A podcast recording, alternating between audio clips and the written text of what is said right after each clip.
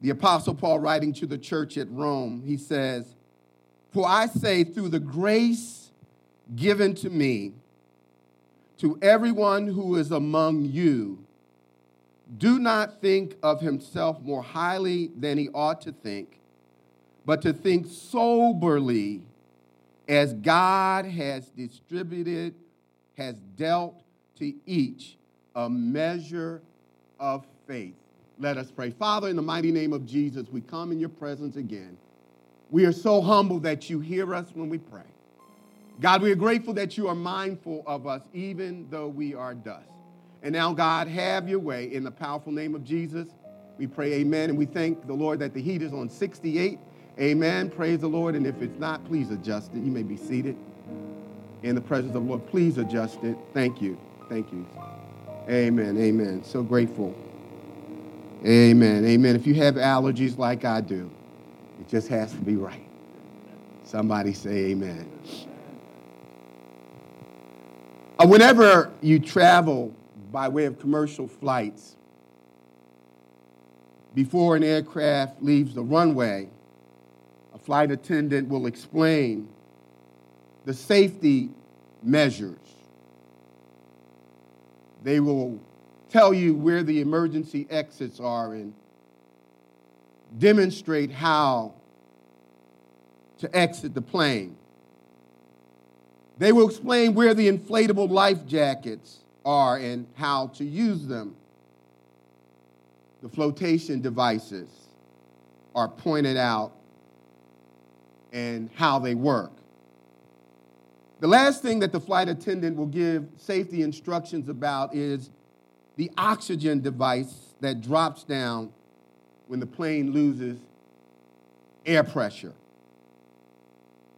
But the part that always catches my attention when advice is given about the oxygen masks that drop when the plane loses air pressure is the attendant will say, make certain that you secure your mask first.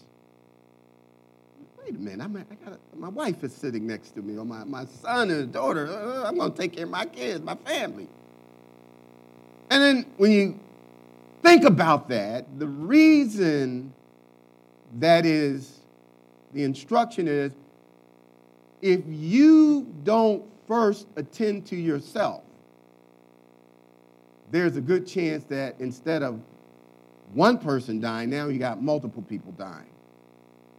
You need to first apply the oxygen for yourself so that you can effectively help the people you love.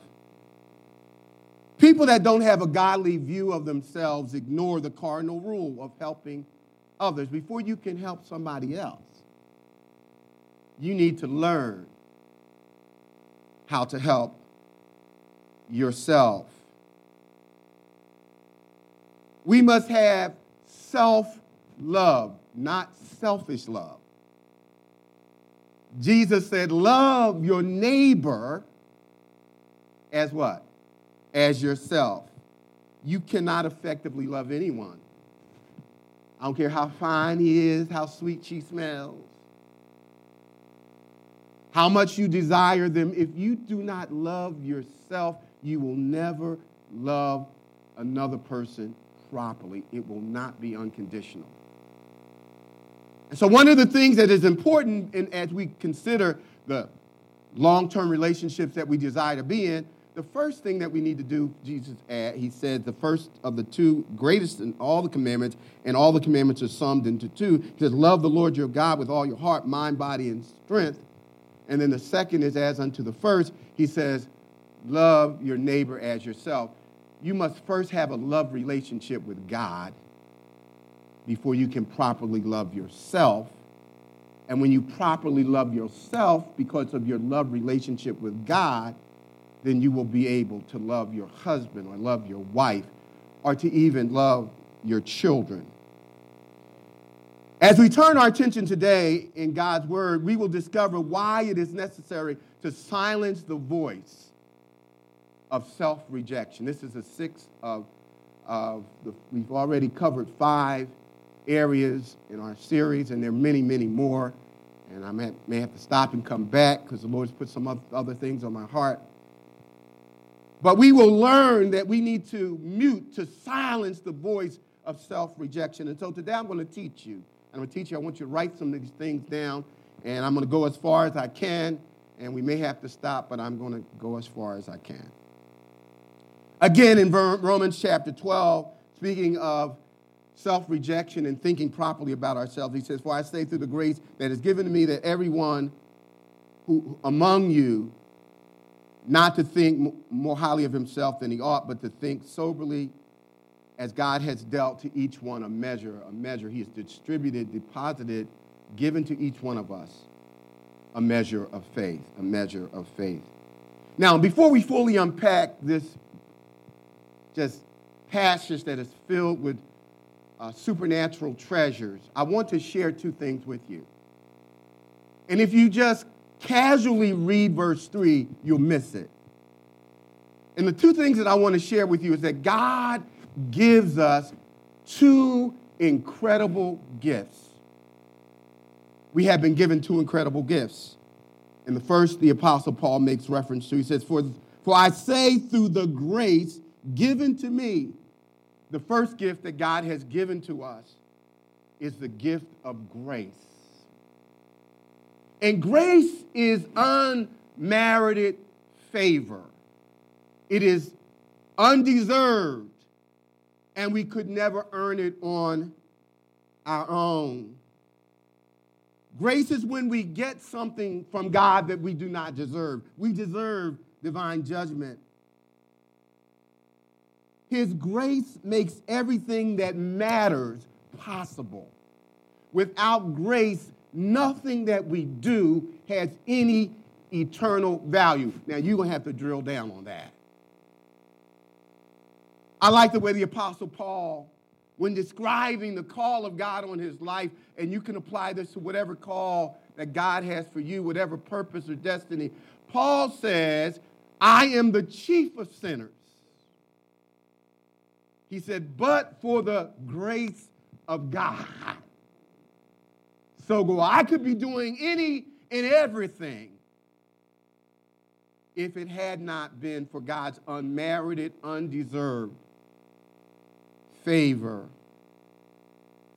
Grace takes away all personal bragging rights. So when we start talking about the voice of self rejection, if you understand that by virtue of your relationship with God through Jesus Christ, you already have everything that you need. Paul says, puts it this way in 2 Corinthians chapter 4. He says, Not that we are adequate in ourselves. Oh, I've got theological training. I'm multilingual, multicultural. I'm an intellectual. I'm a prolific writer. But he said, My sufficiency to do ministry is the result of divine grace. And so grace takes the pressure off of us in terms of trying to measure up to people because the bragging rights don't belong to us anyway. I can only do whatever I do because of, of grace. My sufficiency and adequacy for whatever I do is the result of divine, unmerited, undeserved favor. Just think of what you have at your disposal. Can you imagine that at the moment that you accepted Christ, that an unlimited, infinite resource of supernatural treasure was deposited into your account called grace?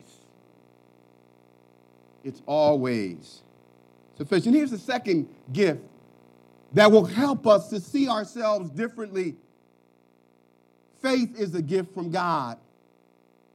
The Apostle Paul says, as God has dealt to each one a measure. It doesn't say that you have greater or lesser faith, but we all have received the gift of faith. I like the way he puts it in Ephesians chapter 2, verses 8 and 9. He says, For by grace you have been saved through faith, which is the gift of God. Faith that saves us is a gift. we wouldn't be able to believe if God hadn't given us a gift to believe. Now, now wrap your mind around that. And so faith saves us, sets us apart, enables us to see ourselves through the eyes of faith as God sees us, spiritually gifts us to serve others. And so, with those two gifts, I have no reason to think of myself in any way other than one who stands favored by God as his very own. Bible says that we are a nation of priests. We are a royal priesthood.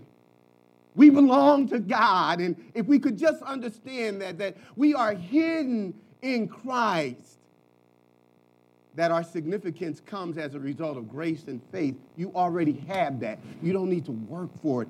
You, you received it at the moment you accepted Christ as your Savior. Now, what is the voice of self rejection and the signs that you are listening?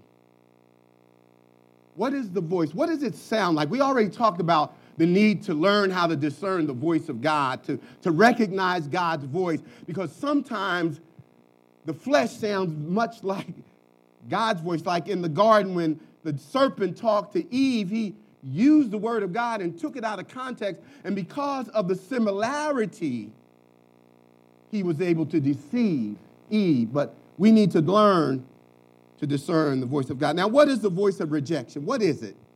I'm going to describe it rather than define it. Self rejection has to do with how you see yourself, how you view yourself, your self image, your self esteem, your personal value. It is a negative of, of a negative opinion that you have of yourself. On your best day, you ain't all that you should be in your mind. You have concluded that you have little or nothing to offer. That's self rejection. You have little or nothing to offer. You have a view of yourself that somehow that you aren't you aren't all that you should be. Pray for me. Self rejection is a form of sabotage. Self rejection tells you that your best is not good enough. Your best is just not good enough. Somebody else's best is good enough, or someone else's average is good enough. But the best you can do on your best day with your hardest effort with your greatest amount of sincerity, it never adds up in your mind. No matter what people tell you, it convinces you to remain silent when you should speak. Self rejection convinces you to speak when you should be quiet. It convinces you to, to, to be in the back seat, to be a passenger when you ought to be driving. Self rejection makes you a follower rather than a leader. Self rejection causes you, you can't even get out of your own way. You stick your own foot out and trip yourself. This is too good. This is too fun. Self rejection is a form of self inflicted abuse where the perpetrator and the victim are the same. You're the perpetrator and the victim because of a spirit of self rejection. Self rejection causes you to give others direct or indirect permission to mistreat you. Mistreatment validates your sense of unworthiness. They're doing it because I'm not worth nothing. And you may not even articulate that. You may not even have the words to say that to your own, in, in your own way of thinking of yourself, but the way that you allow certain things to happen to you speaks about how you think about your value. It allows you to feel bad about being treated bad while releasing you from the responsibility to do anything about it. Some people just feel bad about being treated bad, but they don't do anything about being mistreated. You refuse to run from mistreatment. Instead, you constantly return for more by refusing to change your behavior. when you refuse to change your behavior when you're being mistreated, you're not retreating, you're returning. You're giving people permission that it's okay to disrespect me, it's okay to treat me wrong.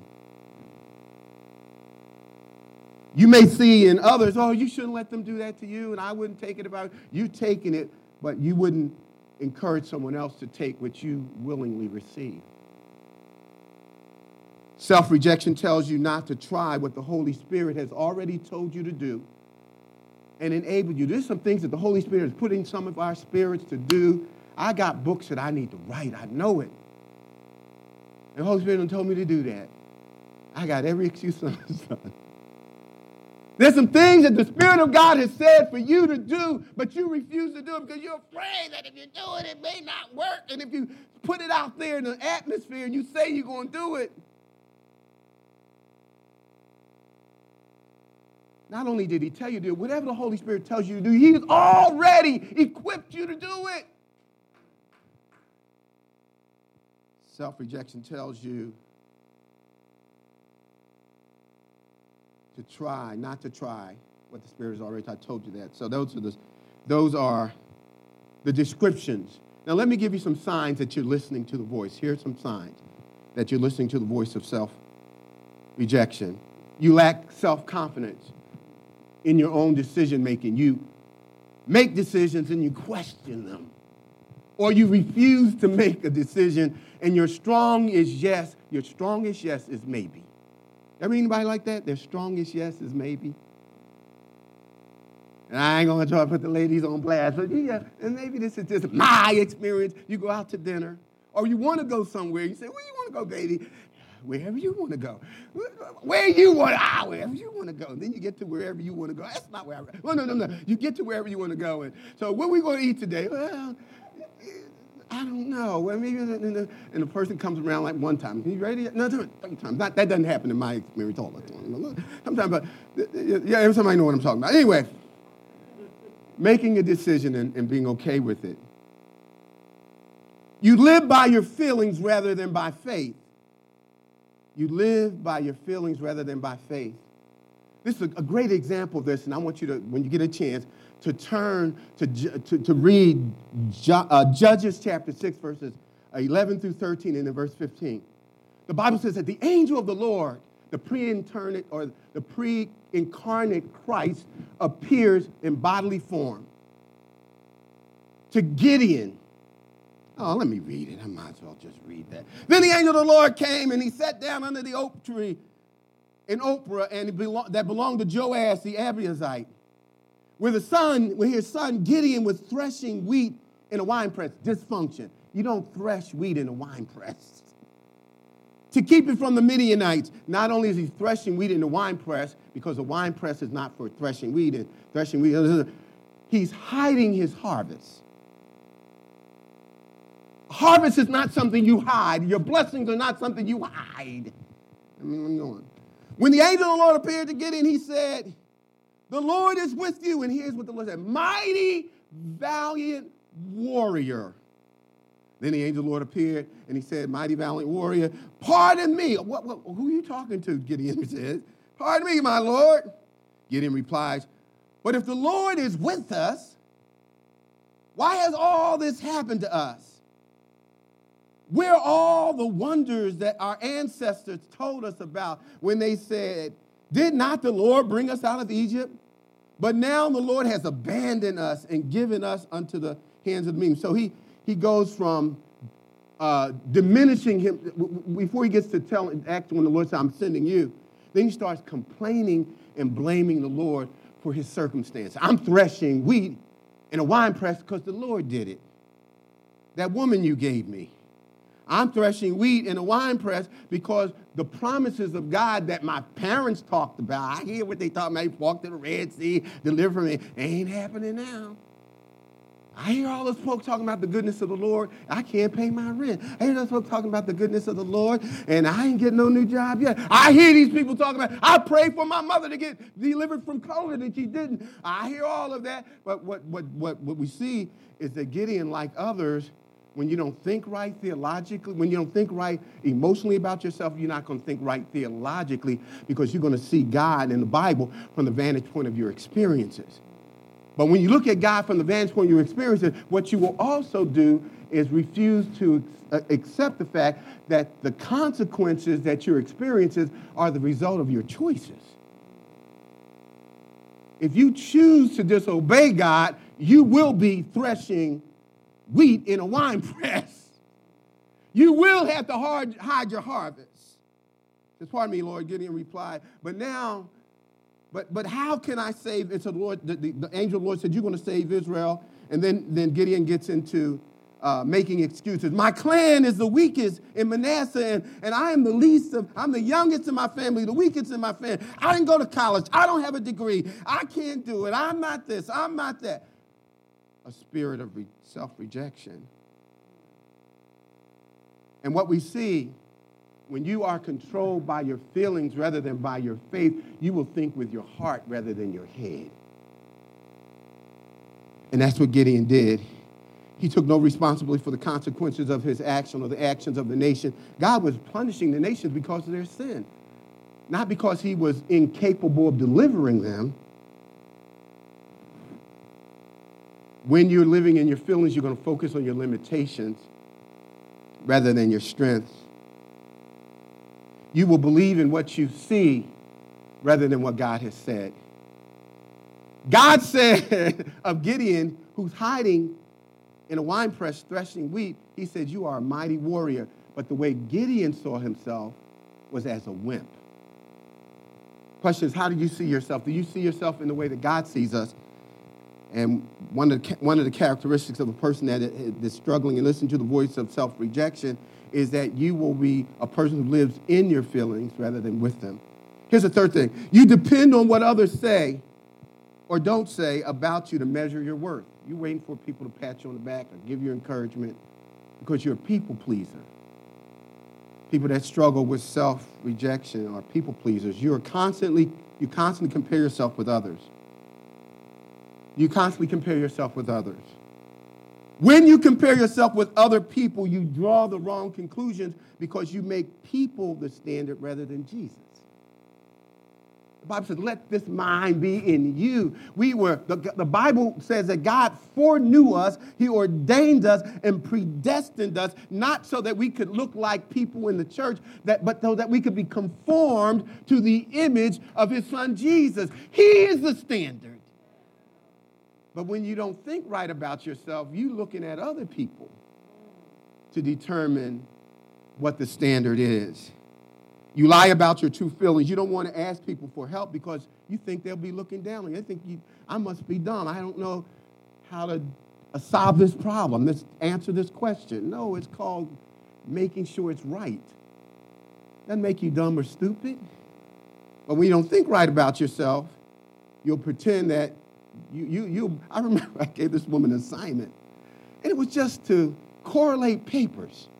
It was a lot of stuff, though, y'all. I gave her a whole lot. And I just, I just figured that was something that anybody can do. I went down in the basement of the church. First of all, I saw her rocketing out of the basement of the church, almost like she, her hair was on fire. She just ran up the steps and ran right out the church. I never see that lady back in the church again. And I went down there, and the papers were everywhere. All over the floor.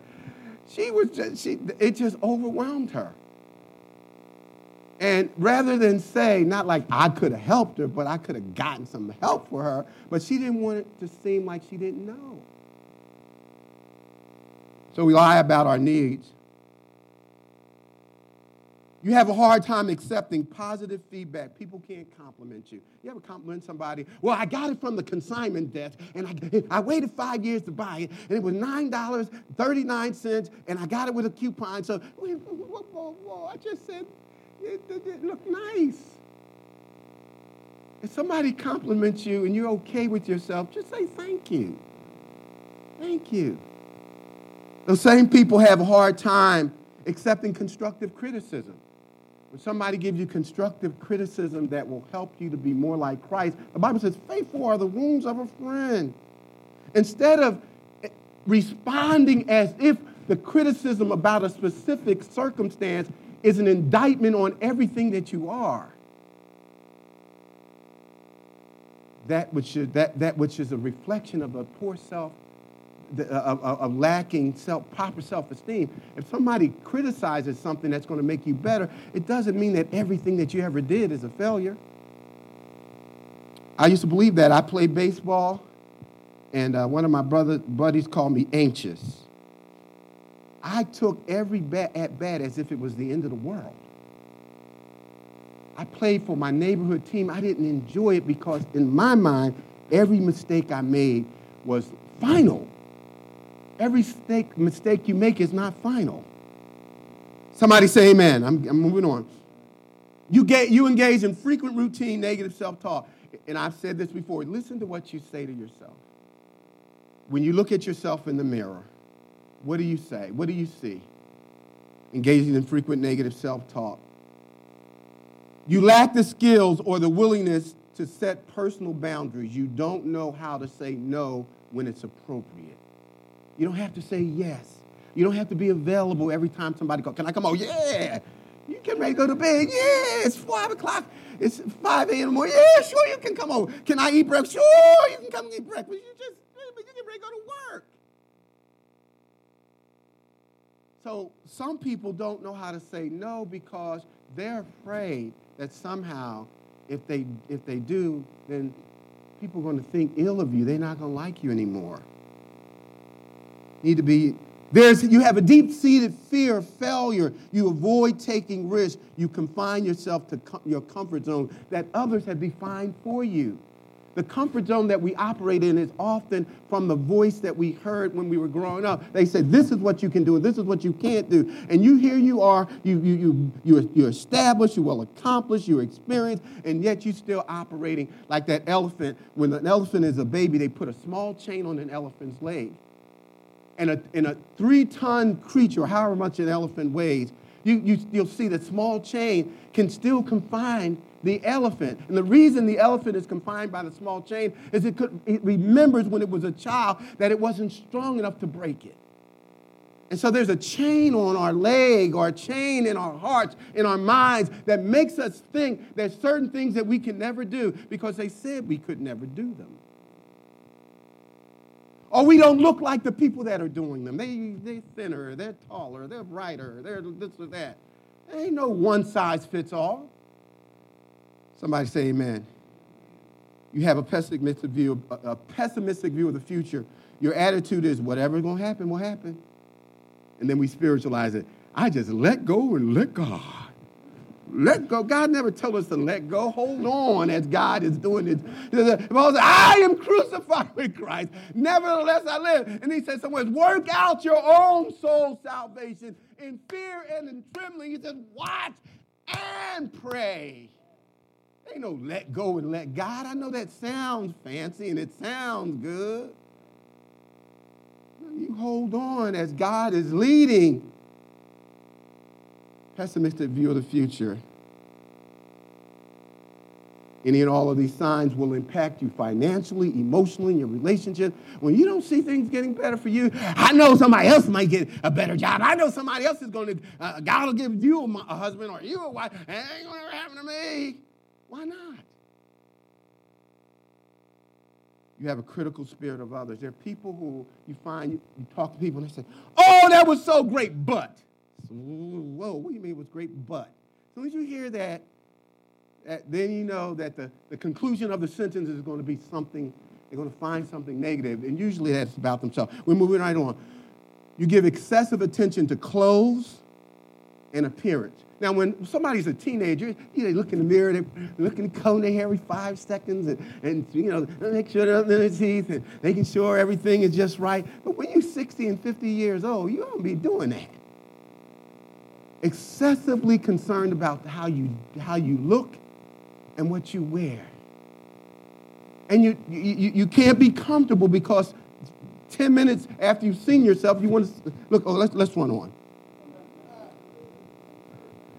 You are easily offended because you feel disrespected and disregarded. If you, are inclu- if you are not included in something that others are doing that you would like to do or at least be asked to do, you feel rejected. It's personal. There's no way they wouldn't ask me if they liked me. There's no way I'd be left out.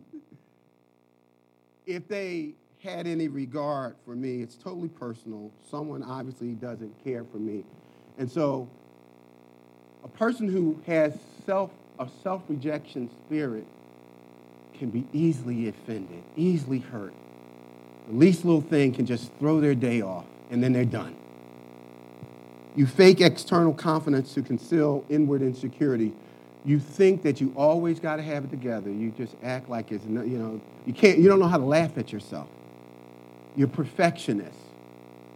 Someone has told you that you, you, you, you, you fake it until you make it. You act like it's just every hair is in white. No, no, no.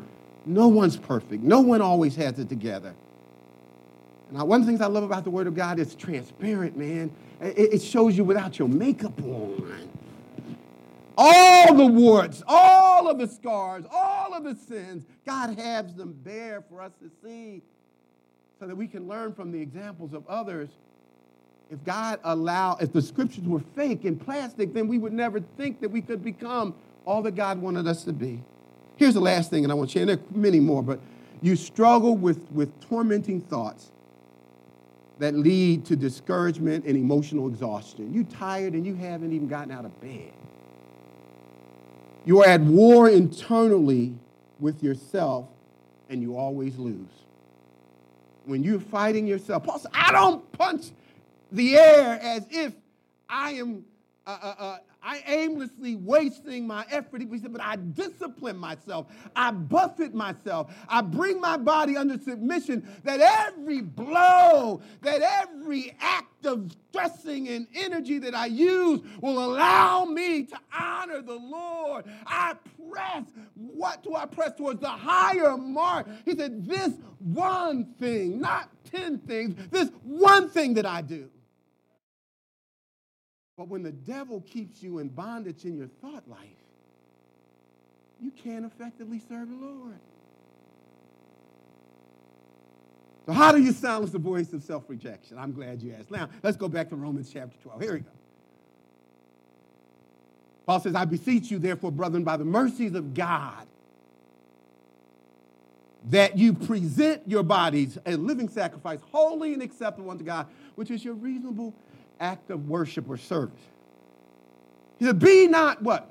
Conformed to this world, but what? Be ye transformed by the renewing of your mind that you may prove that which is good and the acceptable will of God. Perfect acceptable will of God.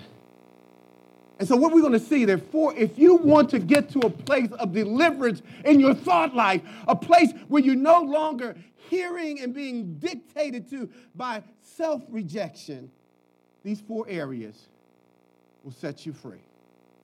And the first is in verses 1 and 2. The first is you need to surrender yourself daily to the Lord. He said, I beg you, I plead with you, because of the mercies of God that I've talked about in the first 11 chapters. In light of all that God has already done, present your body, surrender, offer, he said, offer yourself as a living sacrifice, holy and acceptable unto God. This is going to set you free. What do you need to surrender? Three things. He said, present your body as a living sacrifice, holy and acceptable unto God. The Apostle, Apostle Paul is acknowledging that our bodies are the temple of the Holy Spirit and that God lives in us and because we have trusted Christ as our Savior, we are no longer our own. Our bodies are the property of the Lord Jesus Christ.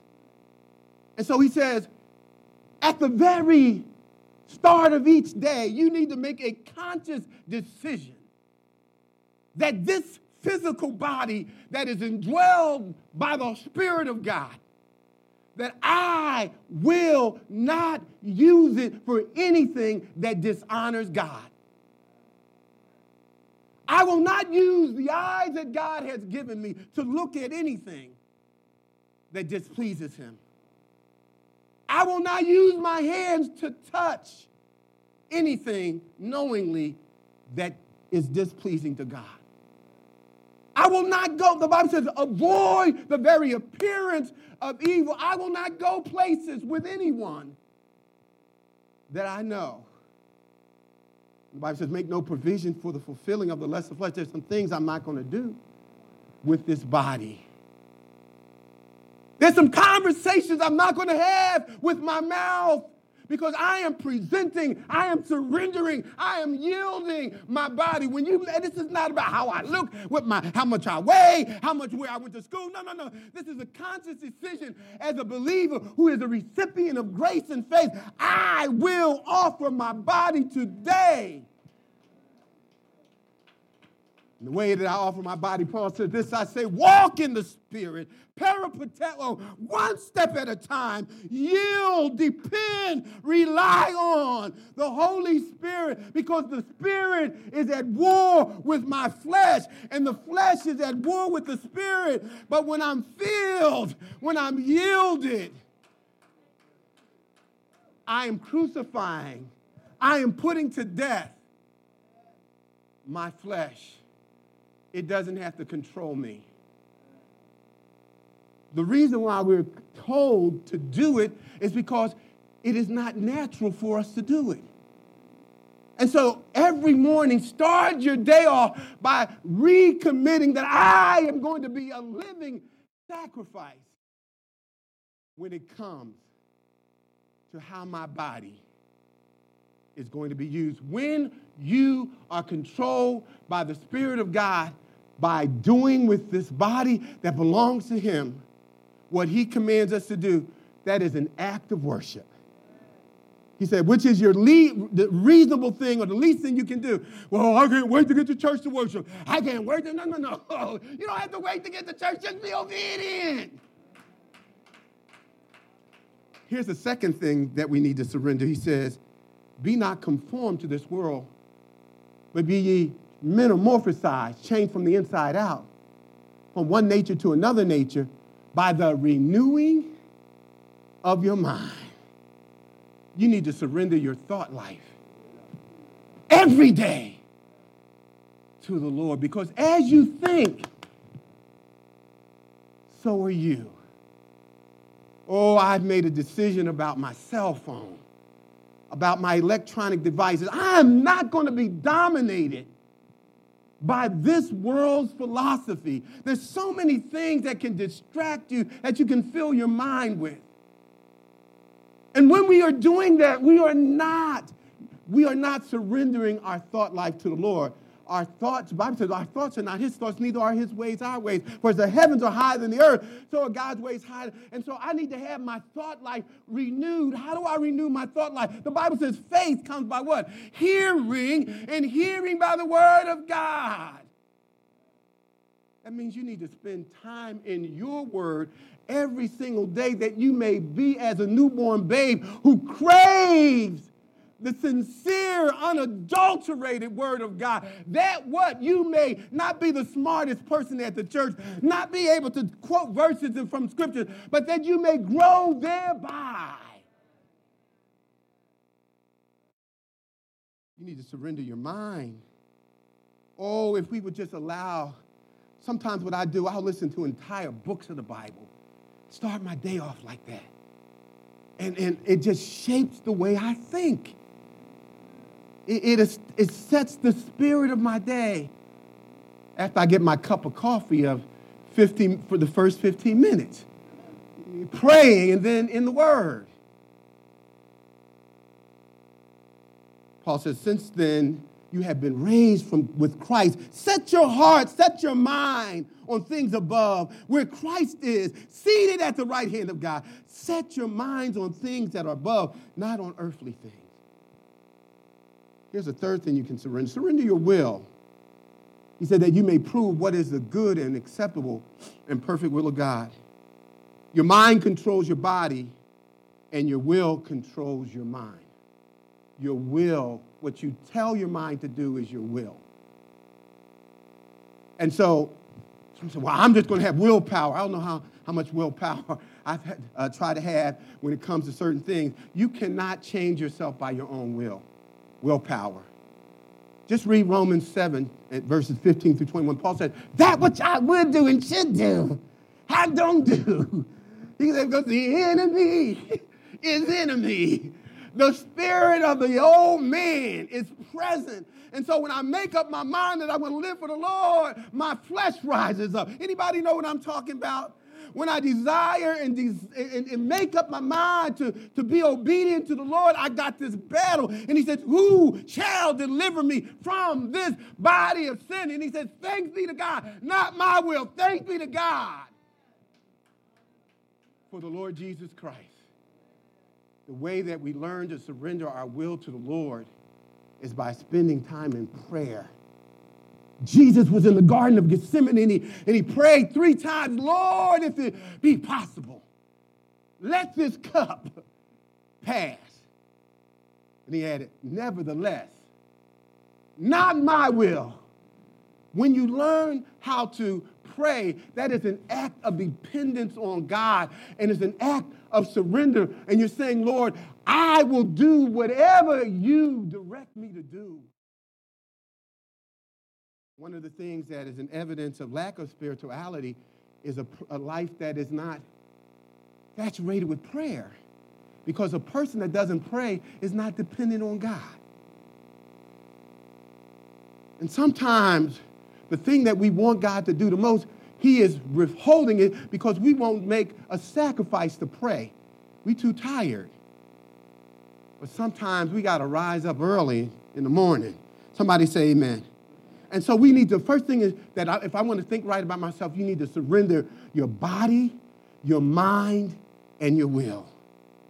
Here's the second thing you need to see yourself as God sees you. He said, For I say, by the grace that is given to me, to everyone who is among you, do not think of yourself more highly than you should think, but soberly as God has dealt to us a measure of faith. And what he's saying, this measure of faith, what God has given us is lenses. The lens is called faith. And, and, and, and, and, and, and, and, what he wants us to see through the lens of faith by trusting is, is what has he said about us? And, and, and so when I look at myself and I put the lens of faith on, what I will see is what God has said. And when I'm thinking soberly about myself and not more highly than myself, I'm going to see myself as God sees me. So, the, what we want to do is get a godly opinion, a godly assessment. How does God see you? What is God's assessment of you? He, and he, he oh, I, I, I, I read my Bible now and I do a lot of things I do. Because wife says, but man looks at the outward appearance. What do you look like from the inside out? And so, one of the things that, that, that needs to happen is that you need to see yourself as God sees you. The more your faith grows in His Word, in God's Word, the better you'll feel about yourself. Every time you obey the Word of God, your faith grows. It's not the great, well, when I get to uh, be like Pastor Benson or the elders or, or some of the sisters. No, no, no, no. Every time you obey God's word, even in the small things, your faith grows. And as your faith grows, your vision of who God is and how he sees you becomes clearer. Are you assessing what God is looking at? Do you see what he sees? And we keep saying it over. You are fear. I see you as fearfully and wonderfully made. I was watching over the members that were being formed in your mother's womb when you were yet being conceived. God said, I watched over them. And not only did I watch, I was knitting them together in such a way that I designed you like nobody else. There's nobody else in the entire world that is just like you. See yourself as God sees you from the lenses of faith. Take off your vision. And what has God said? Not what you see, what is God, not what the world says, but what does God say about you? You might want to do a Bible study. What does God say about me? Now, apart from Him, we're wretched and undone. But in Christ, in Christ. We are the beloved, amen? Here, let me run on. Here's another thing that needs to happen for us to get past self rejection serve others by using your unique gifts. Using your unique gifts. When you get a chance, read verses 4 through 8. He says, For as we have many members in one body, but all members do not have the same function. You have been given a spiritual gift. And the first thing that needs to happen as you serve, your gift was not given for you to ego trip, but to serve others. God didn't give you the spiritual gift so you can come to church and just have your Bible open and take a whole bunch of notes. no, no. There are no bench warmers on God's team. Here's three things that you need to do to serve others with your unique spiritual gifts that have been given to you. Accept your unique spiritual gift. He says, For there are many members, but one body. We all don't have the same. Accept the fact that your gift is different. We may have the same gift, but there's a different uh, manifestation of how God uses one gift that is the same gift, same preaching gift. Somebody has 10,000 members, another person has 50. God just chooses to use gifts differently. So accept the uniqueness of your gift. Here's another thing appreciate the gift because it was given to you. Verse 5 it says, So we are be- so we being many are one body in Christ and individually members of one another. The gift that you have was, a, was given to you by Christ. Appreciate it. Activate your spiritual gifts. He said, having then gifts differing according to the grace that was given to you, let us use them. Verse 6. What are you doing with the gifts that God has given you? Use your gifts. And here's the final thing. So serve with this unique spiritual gift that you have. See yourself from God's perspective. Surrender yourself daily with your body, your mind, and your will. Accept, appreciate, and activate your spiritual gifts. Now, here the final thing. This is how you get past yourself.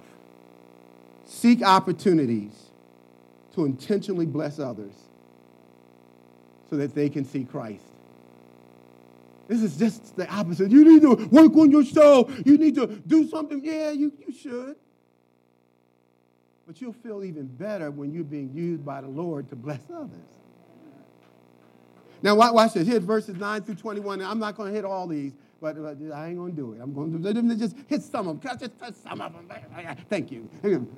Don't, in verse 9 says, don't just pretend that you love others, really love them. That's one way that you can seek to bless. Really love people. Don't be a hypocrite. I love everybody. No, you don't. You should. Hate that, hate what is wrong, and stand on the side of what is good. Don't applaud when people get what you think they deserve.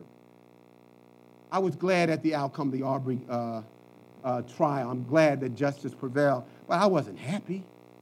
He's gone. And three men are now possibly in prison for the rest of their lives and their generations are impacted. That's a, that's a horrible outcome, even though it was justice. Amen, church.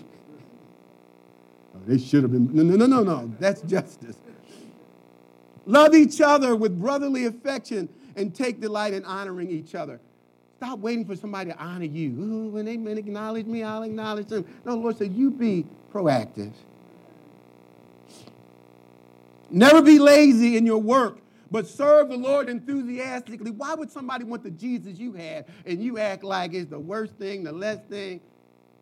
There's no enthusiasm, no energy, no passion. You act like you ain't even saved. You like a sour lemon, attack that you somebody set on set you on attack or something. He says, serve the Lord with enthusiasm. Where's your passion? When God's children are in need, you you be the one who helps them. And get into the habit of inviting guests to your home for dinner if they need lodging. That shouldn't only be uh, the Lions either and, the, and, the, and some of the other folk. Invite people to your home. That's how you seek to, uh, uh, to intentionally bless. I'm moving on. Bless those who, are per- who persecute you. Bless those who curse you. I'm going to do a series on loving your haters. loving your haters. Rejoice with those who rejoice, weep with those who weep. Never think or act like you're better than anybody else. Never render evil for evil. Those are just a few things. When you get a chance, that whole section, you know how you're supposed to act as a Christian? Go right through Romans 9 through 21.